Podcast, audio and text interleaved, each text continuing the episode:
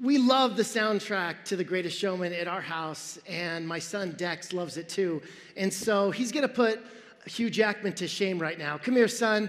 Uh,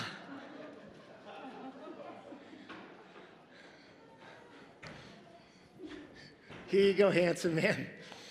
All right, what are you going to sing? A million dreams. Okay, go ahead. Give it your best shot. Cause every night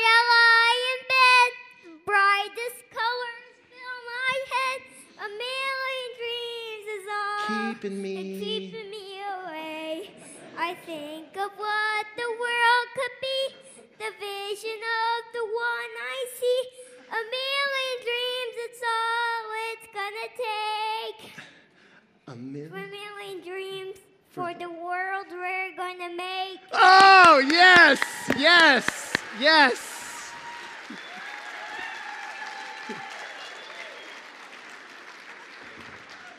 Great job, bud. Great job.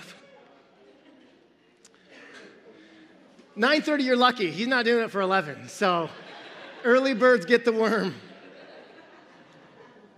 We didn't choose this film on a whim.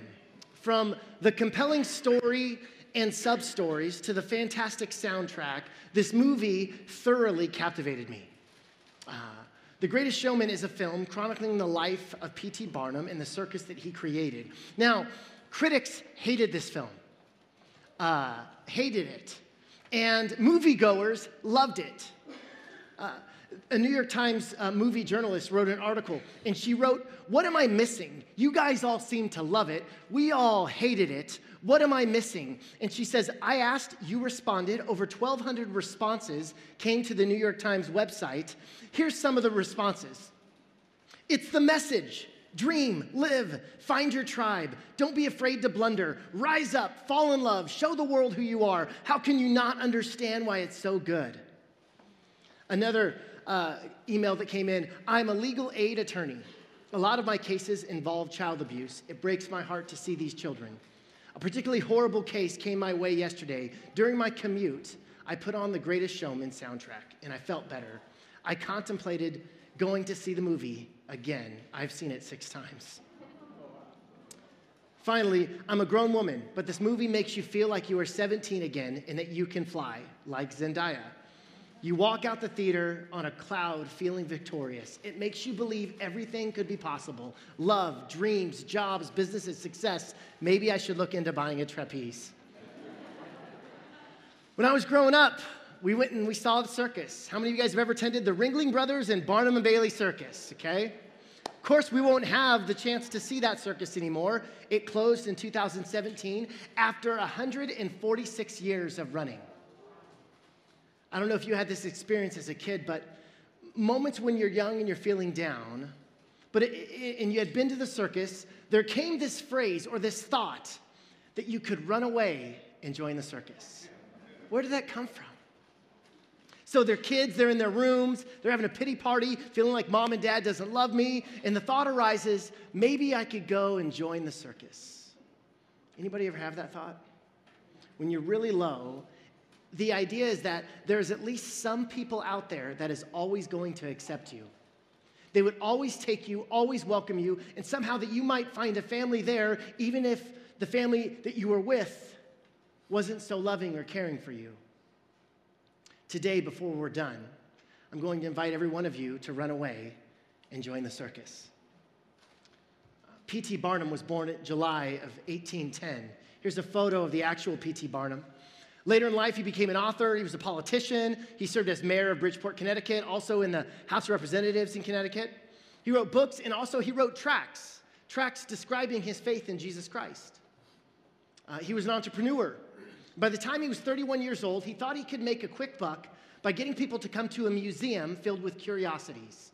Here's a photo of that museum. He had uh, wax figures there, kind of like Madame Tussauds. I think that's how you say it. Uh, he thought maybe I could create a museum, and actually, people started to come. And then he had this idea maybe if he had real life human beings who were oddities, that people would pay even more to see them. And this wasn't an act of kindness on his part, he actually wanted to make a buck. Uh, and at the time, these people were called freaks of nature. people who had abnormalities, deformities. So we ended up hiring an interesting cast of performers. Here's a few of them Charles Stratton. Uh, his name as performer was Tom Thumb or General Tom Thumb. He was just over two feet tall. There was Chang and Eng. Uh, they were Siamese twins. People were fascinated by them. And by the way, both Chang and Eng got married. They had 21 children between them. They had two houses, and they would spend three days at one house, four days at the other house with each of their families back and forth. That's how they lived. Their wives didn't seem too happy about it, though. I, if this photo has anything to say about it. Then there was Theodore, he was the dog faced boy. Then there was Annie Jones, the bearded woman. These were just a few of the acts that were part of the Barnum Museum. See, it was a museum long before it was a circus. And each of these persons had rare medical conditions. They weren't understood at the time, and it led to their unique appearances. Most of them were outcasts in their communities. They were often people who were humiliated or harassed, but they found a home at Barnum's Museum. Now, today, we would press pause on, and ask questions about putting people with abnormalities on display for people to pay and see them. But the film doesn't want to raise that question. Rather, it raises the idea that for people who feel like they don't belong, they don't matter, there's a place where you belong, where you are beautiful. That's one of the most beautiful parts of the film that for those who are shameful, odd, strange, outcast, there's a place for them to be beloved. So P.T. Barnum has this idea. He's going to gather these people, these oddities, and he's going to invite them to join. He's going to make them the stars of his show. And so he begins looking for them. And I love the scene where he goes out and starts to recruit people. And he's doing this with, with wanted signs. And, it's, and I was reminded how often in history uh, we and people on our planet exclude or make others feel unwelcome or unclean. People who are different. And it's not just in Christianity or even in secular culture, though we can see that all around us. But if you, it's also in the Bible. If, if, you go back to Leviticus in the Old Testament, there are a group of folks called the Levites. The Levites were the ones who were supposed to take care of and lead all the, the worship elements in the temple and the tabernacle. And yet there's this exclusionary clause in Leviticus 21. It'll be on the screens. It says this No man who has any defect may come near. No man who is blind or lame, disfigured or deformed. No man with a crippled foot or hand, or who is a hunchback or a dwarf, who has an eye de- anyone who has an eye defect, or who has festering or running sores or damaged testicles. Well, that's making half of us uncomfortable. Uh, no descendant of Aaron the priest who has any defect is to come near to, to present the food offerings to the Lord. Why was that? Because the, the writer of Leviticus believed that these people were unclean, unworthy to serve God in this way. They were allowed to receive pity and charity, but they were thought to be unclean and they weren't allowed to actually serve in the temple or the tabernacle. But these were the very people that P.T. Barnum recruited. I love those signs, the wanted signs, right? And you saw them as you walked up to the theater this morning. They're all over camp. If you go to the bathroom, you're going to see these wanted posters. I love that. Imagine what it's like to feel wanted when the entire world has told you that you are unwanted and that you don't fit and that you don't belong. I love what he says to Annie Jones, the bearded woman, when he first sees her. He looks at her and he says, extraordinary, unique. I would even say, beautiful. I think that was probably the first time in her life that she heard someone refer to her as beautiful. See, she was born with fully grown facial hair. Can you see where this starts to illustrate the gospel? Right? This was Jesus. It didn't matter what Leviticus said. Jesus went out of his way to find the people that others said that they were unclean or not beautiful or misfits or somehow or the other, they didn't quite fit in. I love the fact that if you read the Gospels, Jesus spends most of his time looking for the people that no one else is interested in. In Luke 4, Jesus begins his public ministry, and I just want to read just a, a few select passages here in ch- chapters 4 and 5. He says this He went to Nazareth where he had been brought up, and on the Sabbath day he went into the synagogue, and as was his custom, he stood up to read. And the scroll of the prophet Isaiah was handed to him. Unrolling it, he found the place where it's written The Spirit of the Lord is on me, because he has anointed me to proclaim good news to the poor. He has sent me to proclaim freedom for the prisoners and recovery of sight for the blind, to set the oppressed free, to proclaim the year of the Lord's favor. Verse 40 At sunset, the people brought to Jesus all who had various kinds of sickness, and laying his hands on each one, he healed them. Luke 5 While Jesus was in one of the towns, a man came along who was covered with lep- leprosy. When he saw Jesus, he fell with his face to the ground and begged him, Lord, if you're willing, you can make me clean. Jesus reached out his hand and touched the man. I am willing, he said, be clean. And immediately leprosy left him. This is just so scandalous. You, you don't touch someone with leprosy in the ancient world. You, you would then become unclean, or you yourself might become a leper. They didn't understand what we now understand. And I love that the passage tells us that Jesus touched him. Jesus touched him. This open wounds, right? This fleshly skin. There's you can see blood, you can see, you know, your cells and all the different these openings, and it was oozing. And it says Jesus touched him. I am willing, and he makes him clean. This was the sort of love that Jesus gave to outcasts. And it was so scandalous in the first century. It's not something that a normal person would do, let alone this up and coming Jewish rabbi. He was once asked, Why do you eat with tax collectors and sinners? Why did they ask him that? Because he did that. He hung out with all the riffraff. There's a litany of freaks and weirdos that Jesus sought and healed. There was a woman who was hunched over for 18 years, a man who lived among the tombs who everyone was afraid of, and so they chained him up out in a graveyard. And he, he, he broke the chains, and Jesus sets him free. The freaks, the cursed, the sinners, the outcasts. These were all the people that Jesus devoted his time and attention to caring for. That's our God. What did Jesus see when he saw these people? He saw more than their appearance, he saw beauty in them. He saw how their uniqueness might be used by God to accomplish great things. They were glorious. Can we see the sacred worth in all of God's image bearers? The freaks, the geeks, the weirdos. The weirdos that you know, can you see the image of God inside them. By the time we were all in seventh grade, we all knew how to exclude, tease, and to find people who look different, make them feel bad about themselves, or hurt them with our words. Uh, the things I said and did in my teenage years to make myself look good to other people at the expense of someone else still haunt me. I remember I was with a friend. We were a drive through, and it was his car. He had a car, thought that was cool. So we go to McDonald's, we pull up, and we're like, I would like a pepper with fries, big, got it?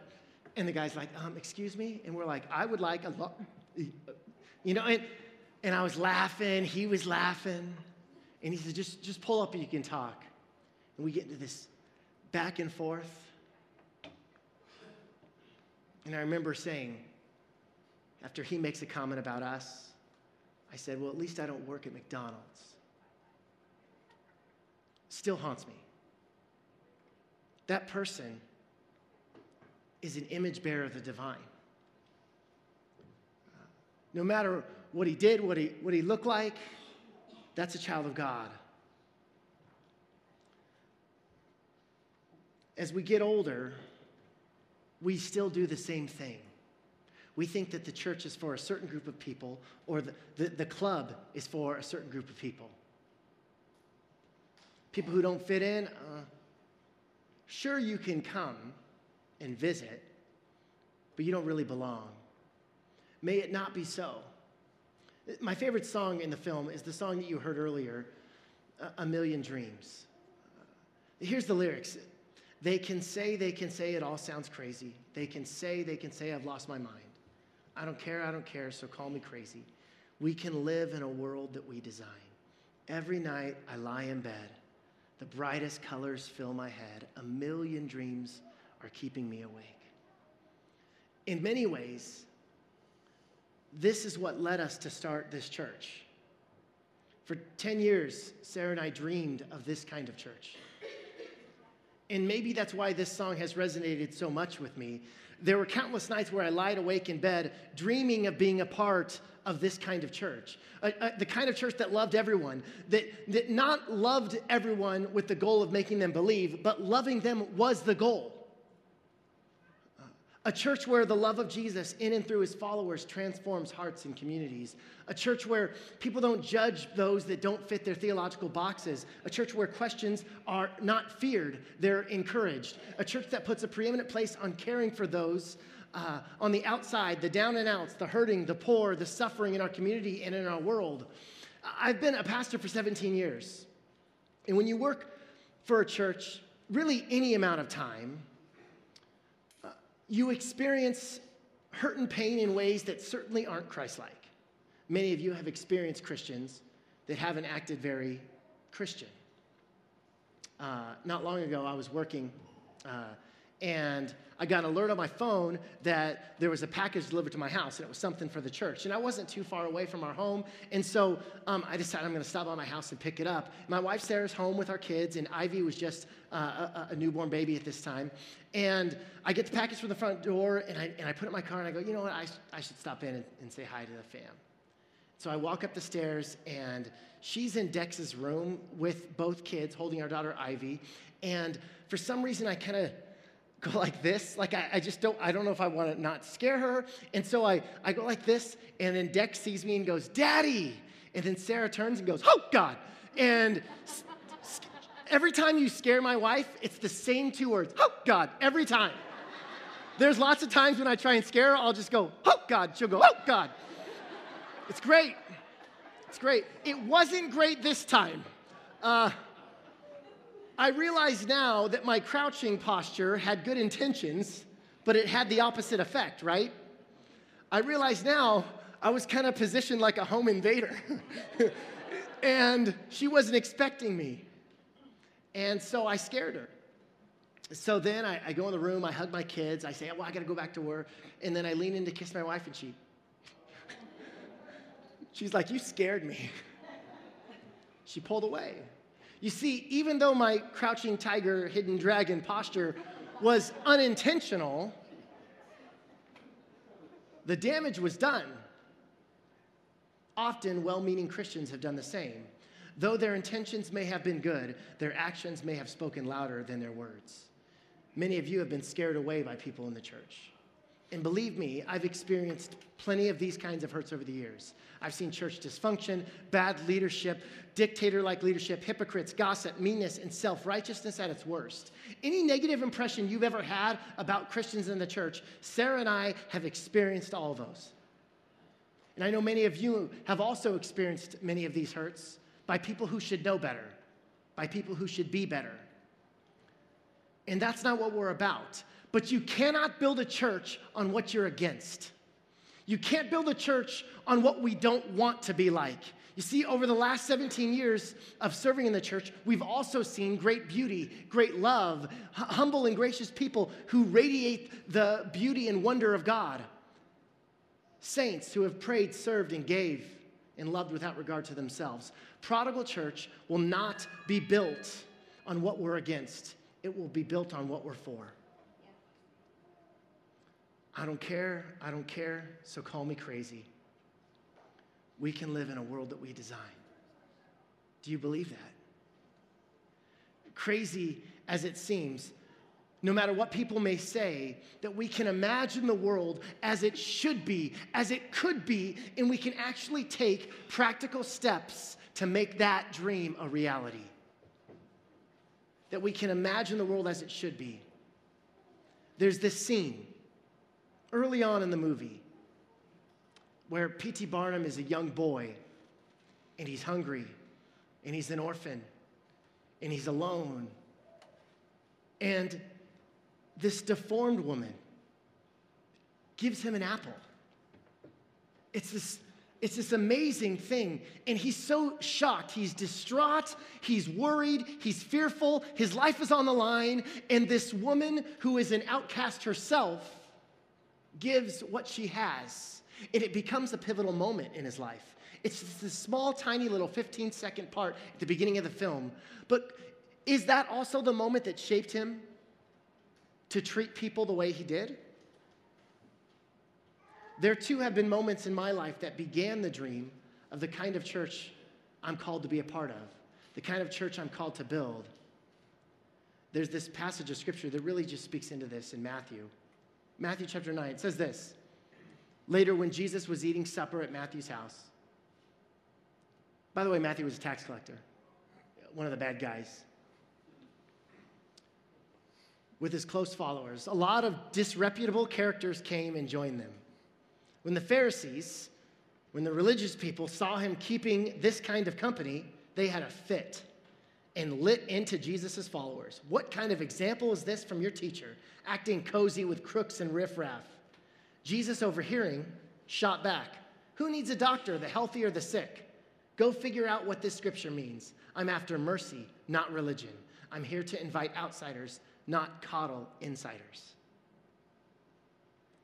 we have a chance to build this kind of church. God's kingdom was never about power, prestige, tickets at the door, but rather about loving each other selflessly. And it's about community. It doesn't matter who you are, there is a human longing for belonging. We all want that. We all desire that. There's an innate, innate to the human experience, we have a longing for belonging. Mother Teresa says this Loneliness is the leprosy of modern society, and no one wants anybody to know they're a leper. Henry Nouwen, renowned Catholic theologian, said this Community is not an organization, community is a way of living. You gather around people with whom you want to proclaim the truth that we are the beloved sons and daughters of God. Community is not easy. Somebody once said, Community is the place where the person you least want to live with always lives. It's true. I want to invite Noe and the band to come up. I, uh, I wear a hat almost every day, mostly because I'm losing my hair. Um, and my daughter loves to pull it off my head, and then she puts it on her head. And, and she leaves it on her head until I say this one thing she puts it on her head, and I say, Very pretty, sis. And then every time I say, Go run and show mom how pretty you are. Go, go tell mom. So then she runs to mom with the hat on, she looks at her, and then mom says, Very pretty, sis. Every time. See, Sarah and I want to show our kids that there's something special, that you matter, because God says you matter. And I want to show you that as your dad. So you are somebody. So when kids are picking on you in seventh grade, you never lose your sense of identity. You are somebody. And you know what all those people found at Barnum Circus? They found family where they belonged. These people love me. I'm glorious. And the church is for everybody red, yellow, black, and white. You are precious in His sight. You know what the church is? It's God's circus. Run away and join the circus. This, this theater that we're in, it's not a theater, it's a big tent. And guess what? You're not in the audience, you're one of the performers, you're the acts. And I think that makes the church the greatest show on earth. And I think it makes Jesus the greatest showman. God, we pray that we become that kind of place, that the dreams you have instilled in us would become a reality. Jesus, we pray that we'd be a place for everyone. God, I pray that, pray for my own family, that, that we grow up and mature to not have a, ju- a judgmental bone in our bodies. And God, we pray that us as a church would be like that, that we wouldn't have a judgmental bone in our bodies, that we love. Jesus says, You will know they are my followers by their love. Help us to love big. Help us to love grand. Help us to love the outsiders, those that don't fit in, those who are hurting, those who are suffering, those who are lonely. God, as they're longing for belonging, I pray that we would meet that need as a church, as a community of faith, centered on Jesus. So, God, as we follow you, lead us to these places, lead us to these alleys where there's needs, where there's people longing for something more. Let us be like that woman to give and sacrifice what we have for the betterment of others. As husbands, let us do that with our families and our wives. As wives, let us do that with our husbands and our kids. As sons and daughters, may we live that kind of love, show that kind of love even to our parents. Father God, let us decrease in your great love, increase in us. In Jesus' name, amen. Would you stand as we declare the truth of our great God? Are you hurting and broken within? Overwhelmed by the weight of your sin? Jesus is calling. Have you come to the end of yourself?